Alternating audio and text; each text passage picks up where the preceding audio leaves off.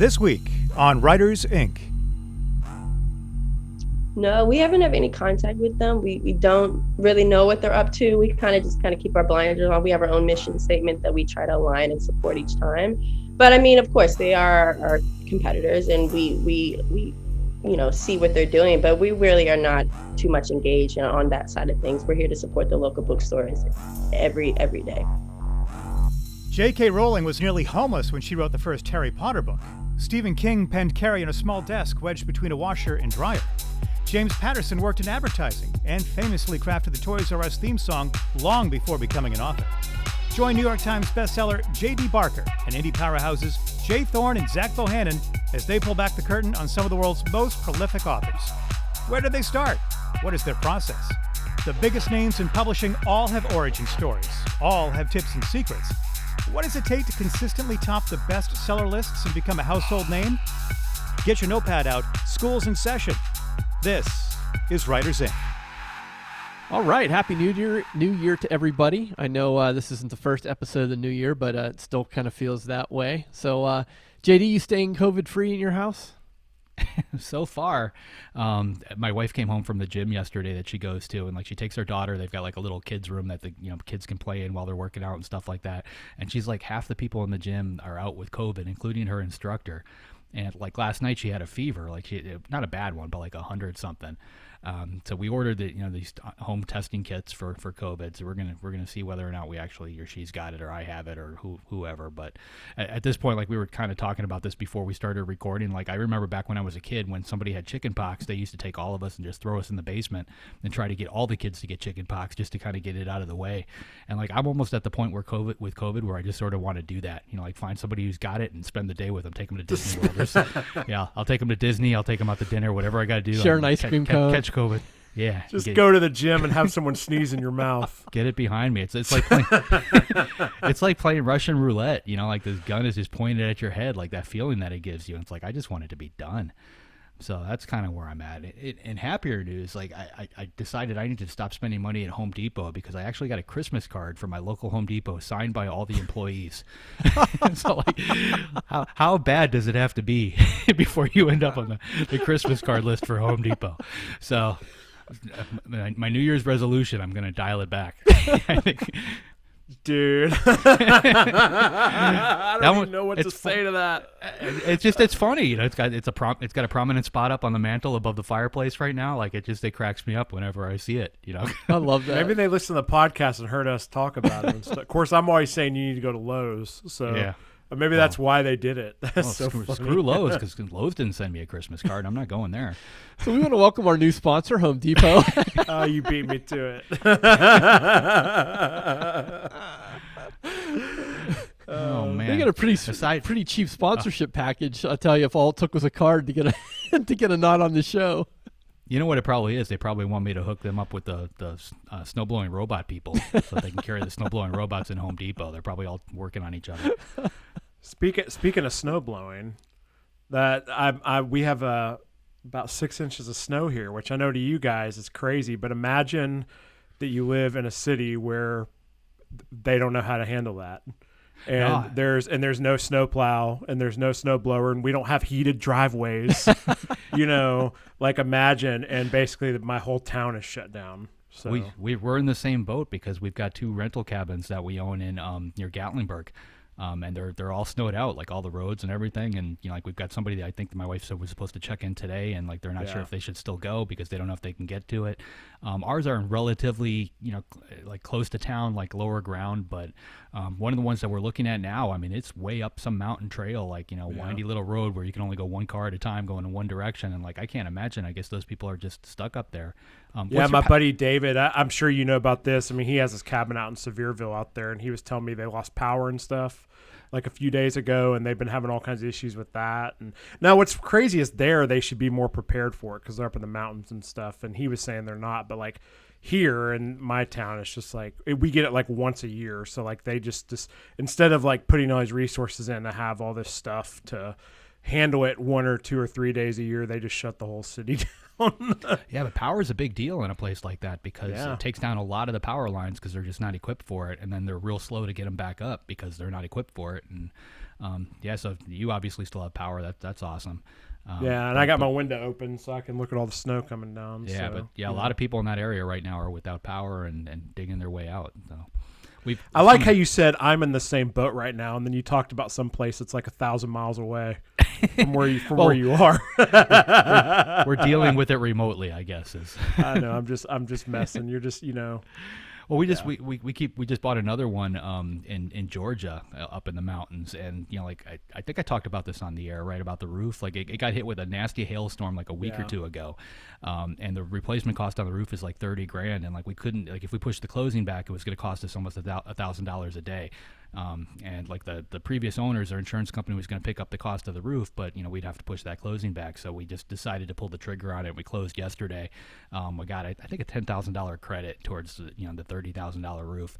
Um, but it but it's ours. The, the keys are sitting on the, the kitchen counter, and I, I still haven't set foot inside there. Hey man, I'll uh, I'll do that roof for you for twenty nine five. nice. and and you've got a beard, so you're obviously a contractor. It totally works. so- I got a can clipboard too, so yeah. Yeah, you're Hey, and I qualified. and I and I think I'm only about two hours from that house. So if you need me to go check it out, I will. the Georgia one. Yeah, it's in North Georgia, right? In the Blue yeah, Ridge. yeah, it's it's not that far from you because one of our we've got a handyman that handles our other cabins that are close to you, um, and he, he was planning on driving out to take a look at it. Oh, I think that one's probably closer than Gatlinburg because like I'm like an I'm less than two hour. I'm like an hour and forty five minutes from Chattanooga, and like when you go to Chattanooga, you go through North Georgia for a minute. So I bet that I'm closer to that one than I am your one Gat your uh, your all your homes in Gatlinburg. Yeah, you probably are because I, I think that's the airport that we're flying into, Chatt- Chattanooga. Oh yeah, yeah. So yeah, All right, I'll go check it out nice. Re- once I can get out of my neighborhood. dig through this now. Um, in, in publishing related stuff, I, I, I don't know why these crop up. It's like they seem to come in waves. But I got three emails this week from people asking me about um, paying for reviews on, on their books, um, and it was from the same company. And I don't want to throw the name out there that that's doing it, but I, I always advise against this. I mean, like this was at four hundred fifty dollars to have somebody sit down and read your book to get a review from some company I've never heard of. Um, you know, and and people think that you know getting that review from you know what they feel is a legitimate source and slapping it on the cover, slapping it on their Amazon page or whatever is going to move book sales, and it doesn't. Um, uh, definitely not to the point where it's worth spending that kind of money. I mean, like I've been reviewed in the New York Times, and like that doesn't move the needle, you know. So like if the big newspapers don't necessarily move the needle in a meaningful way, you know, paying 400 bucks to some company you've never heard of isn't going to do it either. Um, you know, the, best thing you can do at this point, and I think the traditional publishers are starting to catch on to this, is you know like solid reviews on Goodreads, you know, solid reviews, you know, like large numbers of reviews on Amazon, but like a consensus opinion is is a lot more important because if you take you know most of these large services, even the, the well-known ones, the big name ones, they pay those reviewers maybe hundred dollars to like three hundred dollars to review that book, and it's one person, you know, so that you know book gets gets shipped to them. It may or not be something that they like from a genre standpoint. Um, you know, it's like it's hit or miss, you know, and then you're you're getting this review from them. Um, I, I personally, when I go out shopping for books, I look at the consensus opinion. I look at that star rating, you know, over 100 reviews or over a thousand reviews or whatever, and that's what I base my choice on, not not you know the individual taste of one person. JD, I'm so glad you, you said that because most of us don't have the opportunity to get reviewed in the New York Times and don't know that it doesn't move the needle. And I, and I think that those types of companies, I, I won't call them predatory, but I think they're they're taking advantage of uh, a misunderstanding that most authors have that those sort of publication reviews don't carry nearly as much weight as as the the platform reviews do. So uh, just thanks for mentioning that. Yeah, I mean, honestly, the reason why, uh, from what I can tell anyway, is because most of them are behind a paywall. Um, you know, so that review happens, but like if, if you happen to get a link of it, you know, that shows up in your inbox, and you click on that link, it's going to take you to a paywall. So you have to buy some type of subscription before you can actually see it. Um, you know, so even like a review by a blogger, you know, a lot of times it's going to have further reach than you know, like Washington Post or a large newspaper, just because of, of that kind of scenario. Um, so yeah, de- definitely keep that in mind. And, and there's so many free sources where you can get some type of review. Just don't you know spend your money on something else. I'd rather see somebody put it into Facebook ads or a, you know a nicer cover or or, or editing. By all means, take that 400 bucks, put it into editing. Well, the other thing that you said I think is important is, and I'm, I'm not going to sit here and say like nobody is using you know the New York Times or whatever to to get their book reviews because I'm that'd be ignorant to say that, but like I don't know if that's where people really agree. Like uh, every avid reader I know is really into Goodreads, and so you know, like you were just saying, I mean, and I think and, and word of mouth, like it's it's them them being told about books or them seeing stuff recommended on Goodreads or whatever. So, I mean, like you said, I think that and Amazon, I think those are the places that people are really going and looking for recommendations for books. Yeah. Yeah. So what, what are you guys working on this week? What do you got going on, Zach?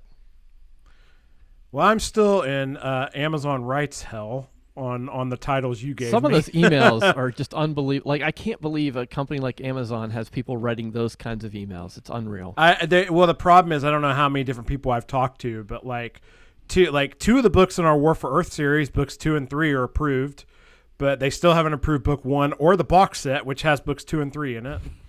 And uh, on top of that, they won't merge the audiobooks with those pages. And they also are not going to let me have the reviews that we got on all those books because they're the books aren't in the same KDP account. So, uh, th- so they're they're those reviews are just gone on on those books. So, um, yeah. So, little that's that's something. If if anyone out there is uh like co-writing and you're going to you know give your try to move those books in the dashboard of your the other person for whatever reason it's not easy even if you have all the necessary paperwork it's it's it's not very fun So I, I was listening back to the the last uh, episode where we talked about this. I, I know you you were able to move some reviews, right? Was it the audiobook reviews that transferred over?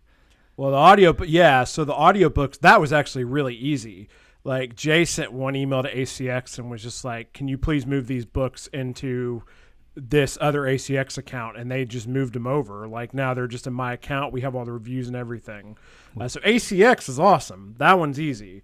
But but KDP has just been a nightmare. Like I've been showing Jay the emails I've been getting, and they none of it makes sense. Like they some of the, like for some of my books they just accepted it. For some of them they were like, oh the I got one email where they were like, oh your list of titles do not exactly match the way the titles are in your KDP account. I got another one where they were like, you can't send a, a, a Word document; it has to be an uneditable uh, document, which I everyone else accepted the Word document. Like it's just, it's like all these people just have their own standards. Like all these different people who are handling my emails just are making up stuff or something. Well, and meanwhile, it's all Amazon, right? Even ACX is, is an Amazon company. So yeah, just a- but it's a different department still. Like I mean, and and you know.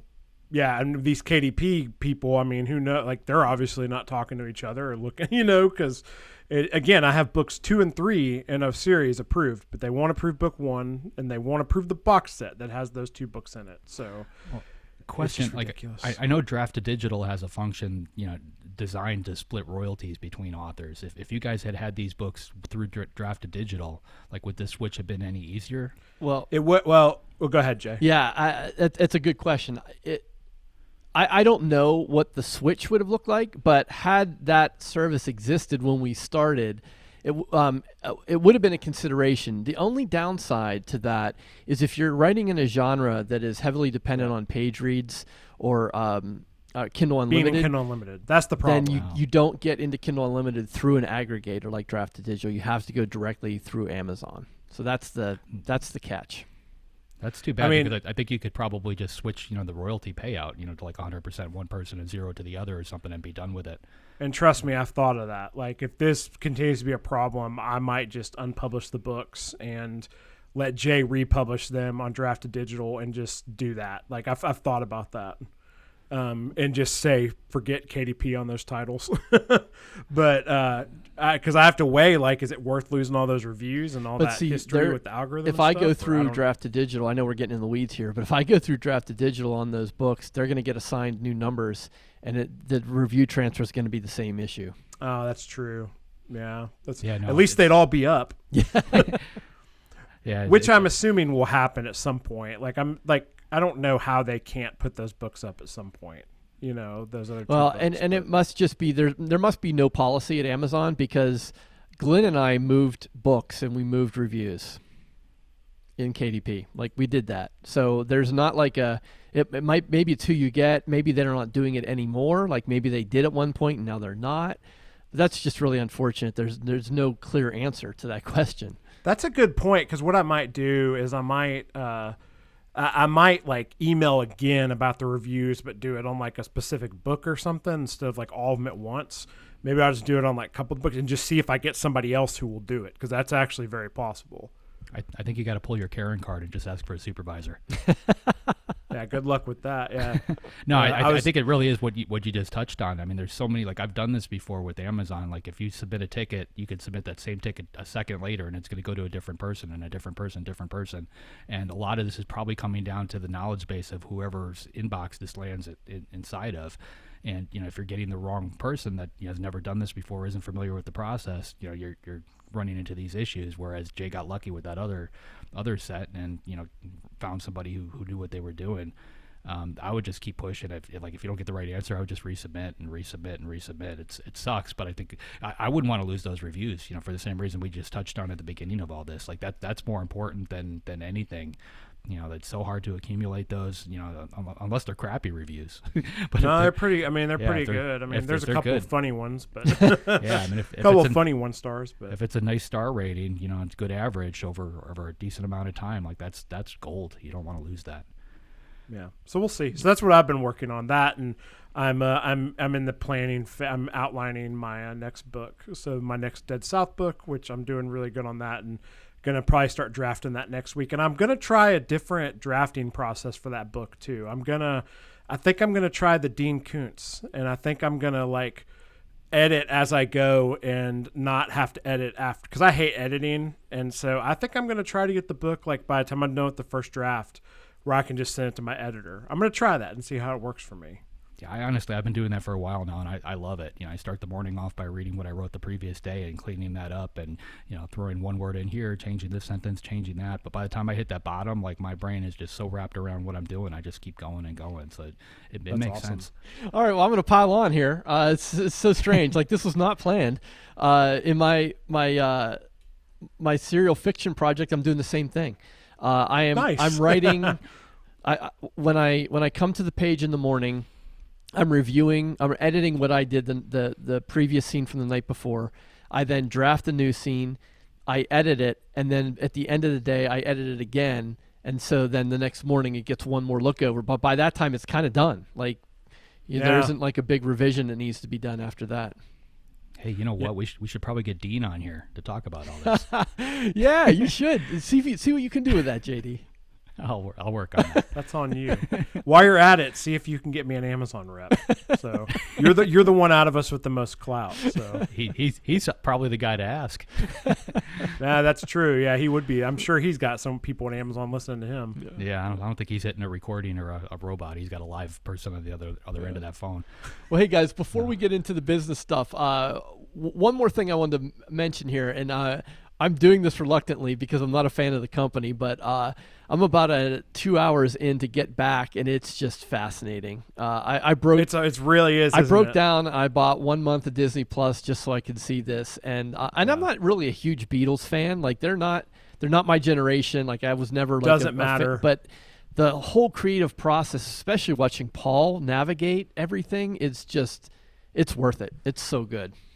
dude you can see like it's amazing how you can see everyone's role in the band. Like you know because a band you have usually like the really creative person you have like the super business person you have you know and it's it's pretty clear in that instance. I mean like when they're having like the business meetings about stuff paul's pretty much the only one there. Like you know and i don't know if you've gotten to the point where he talks about how he's like kind of struggling to be like the leader of the band ever since their manager died and all I'm that just stuff. getting like, to that point. Yeah. That's really interesting, Yeah. you know, because you can like someone has to be like there has to be in that instance someone has to be the one to say, okay, we're gonna play this this way. Like this is, you know, otherwise everyone's just gonna be sitting around twiddling their thumb. It's it's really an amazing documentary about just collaboration and creating art. Yeah, I mean George. Harrison with imposter syndrome. I mean, who can't relate to that, right? Like he's talking about how he doesn't have the chops that Clapton does, and how Clapton can just go off and riff, and he can't do that. And I'm like, it's George Harrison, like Yeah. the Beatles. You know, it's like that kind of stuff never goes away. the the other interesting thing about him is you can tell that he's the one of the group that has like the appreciation, the most appreciation for the music around them. You know, like he's a fan of not to say the other ones aren't, but you can tell that he's like really in the weeds and in the know of what other bands and artists are doing. You know, more than more than uh you know, specifically, I think Paul made some comments where you're like, oh, okay, like he's pretty focused on being Paul McCartney and being the Beatles and not really what everyone else is doing. Yeah. It's good. It though. is. Glad you brought that Yeah. up. Glad you checked out. It's, it's I know it's uh I know being on Disney Plus it kind of sucks, but like it, it's worth it for a month. Yeah, You I'll, know. I, it won't take me a month to watch it. I know that for sure. Yeah, for sure. Yeah, I definitely won't. Well, let's talk about a company I really like. Let's talk about Kobo Writing Life. Uh, if you are publishing any of your books beyond just the uh, the stand the usual standard, you got to check out Kobo Writing Life. You get all kind of options for monthly promotional opportunities. You can set your pricing internationally, and you don't have to sign any exclusivity agreements. Uh, and when you email Kobo Writing Life, you get to talk to real people. So if you want to do that, head on over to kobowritinglife.com. Also, want to give a warm shout out to all of our patrons supporting us on patreon.com. If you would like to submit questions for our monthly Q&A episode, and we have uh, one coming up not uh, not in the not too distant future, head on over to patreon.com slash writers inc podcast and you can uh, become a patron of the show. So that brings us to the guest. Who do we have this week, JD? Elle McKenzie. She's the immediate affiliate manager for Bookshop.org, and I, I love this company. Um, the, the timing couldn't be uh, more more better. Um, they basically they, they, they came out right before COVID hit, which you know I'm sure was totally by chance. Um, but they they provide um, like this weird dynamic where you can go on there buy a hardcover book, and they will give a percentage of those sales back to your local bookstore. So it's almost like um, almost like having a website, you know, or web page for your individual your, your local bookstore, but provided by them. It's just it's, it's a very unique thing. I think they've raised somewhere in the neighborhood of 14 to 15 million dollars or something in their first year uh, for local bookstores. So it's kept you know because of COVID, you know, a lot of people are obviously not shopping in store. This these guys have kept a lot of people afloat and kept those doors open. And you know, there's no telling what this industry would look like if they hadn't been there. So like the timing was you know very much by chance, but it completely impeccable at the same time. Um, but I'm, I'm really curious about this one. Here she is, Elle McKenzie. Why don't we start with you giving us some idea of what bookshop.org is? Sure. So bookshop.org is the brainchild of uh, Andy Hunter. And it started because we see the conglomerate that Amazon's doing right now, how they're really dominating the sales for not only indie bookstores, but even, you know, chain bookstores like um, Barnes and Nobles and all those things. So Andy started bookshop.org because his local bookstore in his neighborhood unfortunately closed down due to low sales. So he was like, you know, what, what can we do to really support the community? And he started bookshop.org and how our mission is is all of our sales we donate a portion back to local bookstores that enrolled in our program. Each they receive 30% of the sale of the of the book list price. And then also we match that and put that into a distribution pool that we distribute to at least right now 1200 plus bookstores twice a year. And right now we're, we're pulling up on um, 14 million that we're only a year old. So to have really raised that much with really the help of all the people who just care about bookstores it's it's been phenomenal And how have you been getting the word out about this? Uh, a lot of PR work, uh, social media, word of mouth has really we've noticed has been also great um, with you know booksellers telling about their telling their um, store um, fans, store their audience, hey, especially during the pandemic, we closed down our stores, but we have this great page up on bookshop.org. Shop through our storefront through there. So it's a lot of been word of mouth and just like promoting on social and articles and stuff like that. Nice. So take us through what it's like from from the reader's perspective. How, how does a reader use bookshop.org? Sure. So there's two ways to really enter. If you have your uh, a favorite local bookstore, the way to shop through Bookshop is to go through their affiliate link. Um, and from there, once you are you're then cookied or tagged to that um, bookstore's affiliate page, and then each book that you purchase through their affiliate link, they're going to receive 30% of that sale. Now, let's say you don't have a local bookstore and you just want to support generally bookstores who are in our program, you can still enter through bookshop.org, generally bookshop.org um, in your um, URL. And each sale then that you purchase then, we're going to then donate 10% of whatever you purchase on that site into our distribution pool that's now grossing almost 14 million right now. Yeah, it's such a cool model. Uh, what if I what if I grew up in Des Moines and now I live in New York City and I want to support the the local bookshop in Des Moines? Can I can I purchase through the the website to that bookstore? Absolutely. So we have this great um, bookstore locator map. And if you just type in the address or the um, zip code, we'll give you a list of all the things that's close to Des Moines or in the city. And then you can just select the bookstore you want to um, support in that sale that you create on our platform. Oh, excellent. Um, if I if I'm have my information right, uh, it's technically still in beta. Is that right? Yeah, we are still in beta. Our shout out to our developers; they're doing a lot of hard work right now, um, but we're working on it. We're working on it. Yeah. Do you have any sort of timeline in mind as far as when it's out of beta? Not yet. We're hoping for, if not, um, I don't want to give a too distinct um, date, but we're hoping for in the near future. We also just launched in Spain. We're out in the UK now too.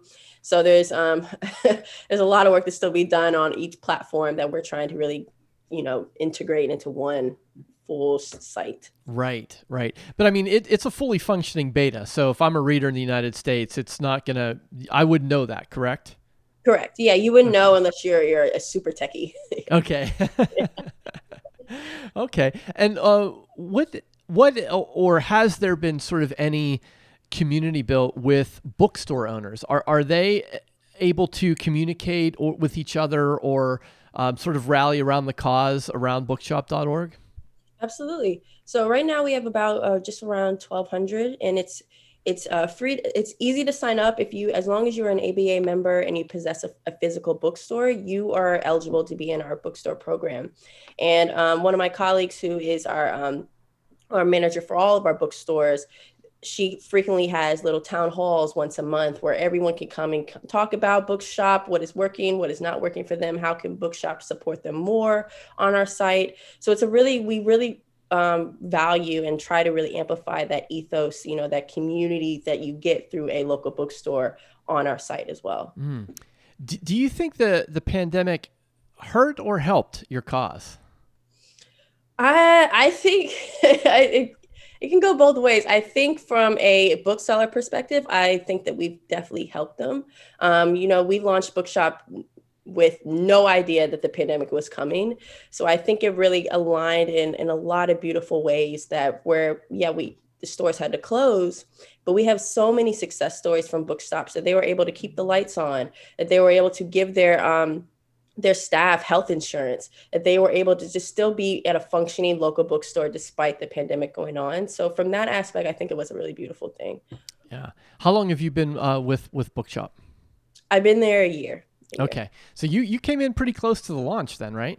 Yeah we launched in uh, end of january. I came on in uh, april. Okay. So l- looking back over that year what's what's been something that's uh, really surprised you or caught you off guard about this whole thing? I think the way that we blew we blew up, um, uh, we we didn't expect to to really kind of be as involved or this much of money that we've earned to support local bookstores to donate that we were expecting like our our our um, hope was to make maybe a million in sales to donate back to um, bookstores in the first year but we've we've exceeded that beyond all measures. So I think that's really the thing that um, has surprised us most to really see that, that that people want to actually support bookstores. They they want another option other than Amazon to really give back to their community. So I think that was that's been a very pleasantly surprising thing. Yeah, I could imagine. Uh, I want to talk about Amazon for a second. Uh, sure. I, I'm, I'm, you certainly don't have to, you know, disclose a, a, any sort of uh, sensitive communications, but ha- have there been any communications with Amazon, or or do you have any sense of sort of what their perspective is, if any, on what you're doing? No, we haven't had any contact with them. We we don't really know what they're up to. We kind of just kind of keep our blinders on. We have our own mission statement that we try to align and support each time. But I mean, of course, they are our competitors, and we we we you know see what they're doing. But we really are not too much engaged on that side of things. We're here to support the local bookstores every every day. Well, that's good. So you you haven't heard any news about like Amazon bookstores opening up like a brick and mortar to, to compete against you guys or anything? No, I mean, but I wouldn't be surprised the way that Bezos is. But no, we haven't heard anything like that. Oh, that's good. That's good. Yeah, there's definitely more of a uh, a community feel to to what you're doing, whereas opposed to Amazon is just a marketplace. And I mean, to be honest, they you know there's a there, there's a convenience factor, right? Because people are they're going to Amazon. They're not just buying books; they're buying pet food and hair care products, and you know, and, and all the other stuff. So, how do you? What is sort of your maybe marketing approach or your your branding message that to combat against that high level of convenience? I think um, it's always about like we're supporting your local community. Without books, like there wouldn't really be books drive the culture forward you know? And without that kind of ecosystem then how will we thrive really as a society? So we're always our mission statement is to support your local bookstores which something that amazon doesn't do. They they don't provide the same sort of financial support to the booksellers to the publishers to the authors that you know that bookshop that we do on our end so I think what, what we've seen from our audience, from our customer standpoint, that they they want to get involved. They want to be more supportive to that type of industry. That they know it really is a great impact on their lives as well. Yes, you can gain. Yeah, you can get your you can get uh you know your electronics you can get your your um your food your groceries even from amazon but you know books alone it really it's more you can't do that all online like without the community it needs to be a more like hands-on like like one-on-one type of aspect for sure. Yes, yes. We've talked a, a, little bit about the the bookshop owners and the readers. What's the author's role in this ecosystem? So they can also create an affiliate program, like similar to the bookstores, and similar that they will receive a a portion for their sale that they share with their audience that their audience and fans purchase and we'll donate we'll match that donation give it back to the bookstores as well and they are going to earn as authors a little something on the side as well it's a win-win. Excellent. What do you like to read yourself? Oh, I'm I'm a nonfiction person. I'm such a history nerd. I'm reading I'm um Looking for Lorraine right now by Imani Perry. Um, but I I like to I tend to read a lot of uh, nonfiction historical things. Interesting. I'm a historian. What what period or or uh, time time frame do you enjoy the most? Oh man, that's uh, it's so tough. I would say the jazz era is one of my favorite things to read about, and then up until I'd say World War II era as well. But I, I really can't pinpoint it on, on, onto one set of era. I'm just, I can really go all the way back to to BC times. It doesn't really matter. I'm just so interested in and how our, our how our humanity has evolved over the over the years. It's interesting awesome. Yeah, I'm, I'm always thrilled when I hear people say they love reading history. I'm all for that. yeah, like I, I, would love to actually go back to school and get. I, I, went to school for writing, but you know, if I wasn't a writer, I think I would be a historian in another lifetime for sure. Yeah, well, you can be a writer and a historian, so I could. I could. do that. We'll, we'll, we'll look into that. well, r- related to that, uh, do you have any kind of data that you can share around? Uh, like genre specific trends that you see on Bookshop? Yeah, so especially with the um, the Black Lives Matter that happened last June, we saw such um, an uptick of people wanting to educate themselves more on on the cause and the movement. So we've seen that our demographic are really folks who are willing not only to entertain themselves through books, but they also really want to educate themselves, which is really inspiring to think about. That okay, we're seeing what's going on, especially at least in the states alone and a lot of people are fed up with it. And how can they really educate themselves to change you know what's going on right now? So i think that that's something that at least we've seen in the last year through our numbers that a lot of nonfiction and educational books have really been selling well on our platform. Mm, that's good. Does price factor in at all in in these purchasing decisions? Yeah so we do have we do up our charge a little bit as, as compared to Amazon. So because of our model, we give a, more of our money away than we intake. So a lot of that is going back into the bookstore. So we maybe charge a couple extra dollars more on the books list price, but it's always going back into the hands of the booksellers, the authors, the publishers. Right. Yeah.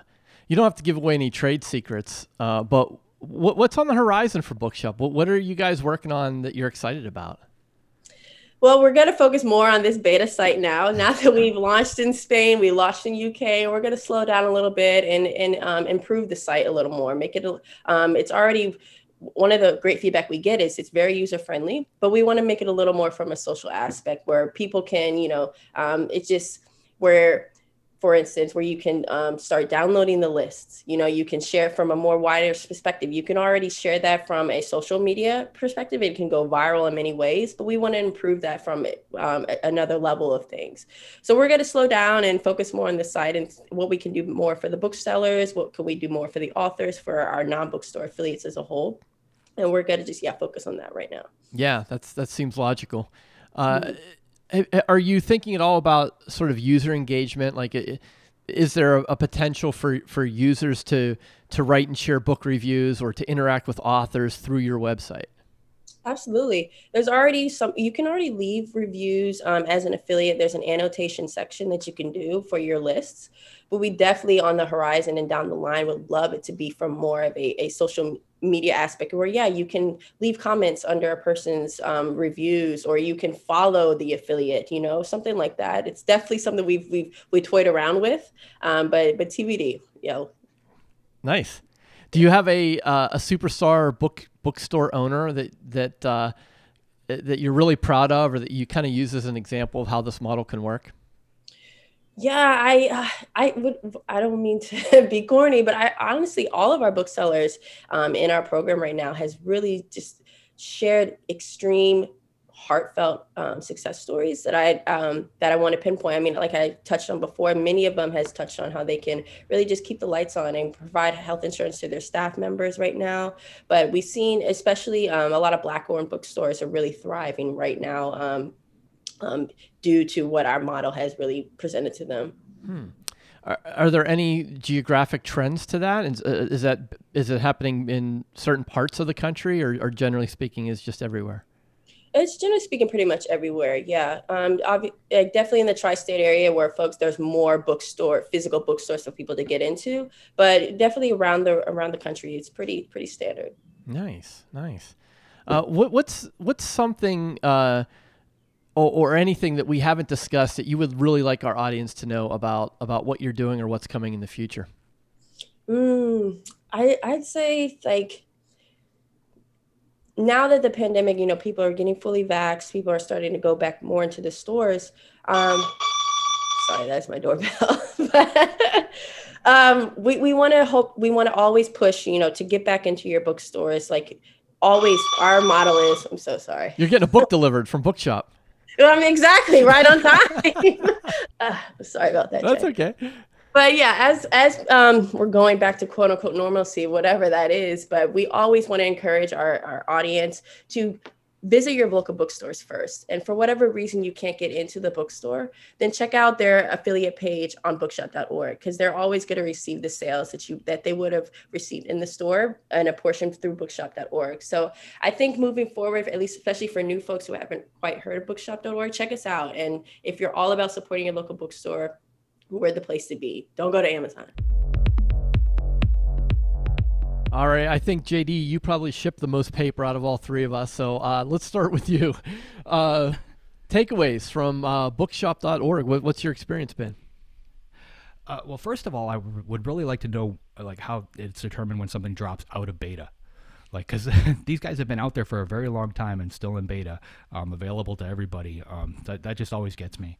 Uh, one of the things you want to do if, if you haven't already done it as an author and it doesn't matter how you know how many copies you're selling um, get out there and set up your author page. You know it's just like amazon and barnes and noble and these other ones. You can upload a picture you can upload your bio you can make sure they're linking back to all of your books properly. Um, in, in my case like i'm still working with them to try and get the search right because you know my name has initials in it. Um, and that throws a lot of search engines. You know, it's either J period, D period. You know, it has to be there, um, or you know, sometimes it doesn't. You know, some of the better ones will will handle both. But like a lot of times with these these newer sites, I have to throw an email out there to their support company or their support uh, department to, to get that kind of thing fixed. But definitely get out there and, and set that up and make sure your books are represented. Um, I did look at mine, and I do see some of my indie published titles in there. Um, so they're pulling from Ingram Spark, I'm guessing, or possibly Baker and Taylor because I'm with both of them. Um, but they do have indie published titles there right alongside the uh, the uh, traditionally published stuff. So that that's very cool. Um, and you know, like I mentioned at the beginning of this, uh, the fact that you you know, as a consumer, you can go in there, you can create a profile, and you can say, hey, this is my local bookstore. I want a percentage of everything I buy from you guys to go to them, and they do that.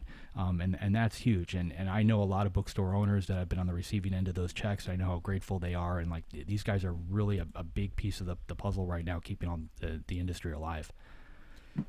Yeah, it's uh I, I was just kind of looking actually as you were talking and I don't know where they're pulling from because I have a lot of books on most of my books are on here too. And I don't go through Ingram or Baker or Taylor. I just go through KDP. Huh. So they they must be now I have like the wide distribution checked on KDP, expand distribution, so they might be going through there at, at some point. But yeah, most of my books are on there, which is like super cool though because I feel way better about sending people here, you know, than than than I do on Amazon. And uh, I was actually I was telling my friend Brittany about this because she wrote a book about our local all these local businesses and I helped her helped her out with it and stuff. And her book's on here, and I told her I was like because she feels bad about sending people to Amazon. I was like, because she wrote a book about local businesses. I'm like, well, this is actually a really good alternative for you. Just send people here, you know, and and have them buy it because then it goes back locally and stuff. So yeah, this is this is a really cool concept though. Um, and and I don't know. I was I I honestly like you know did not know about this until uh, you know we had her on and everything. And this was a really really awesome company and just the timing with COVID and everything really worked out. And it's just really cool to see you know this type of thing where they're giving back and trying to keep local bookstores afloat because you know local bookstores are awesome. Do they um support affiliate accounts? Like as, as an author, could you get an affiliate link and put it on your own website, get a percentage? Oh, of that's the interesting. you're I don't over to know. 'em? Yeah, she didn't bring that up. I don't think in the interview. I'm, I'm going to definitely take a look at that when, when we're done with this, just to, to see.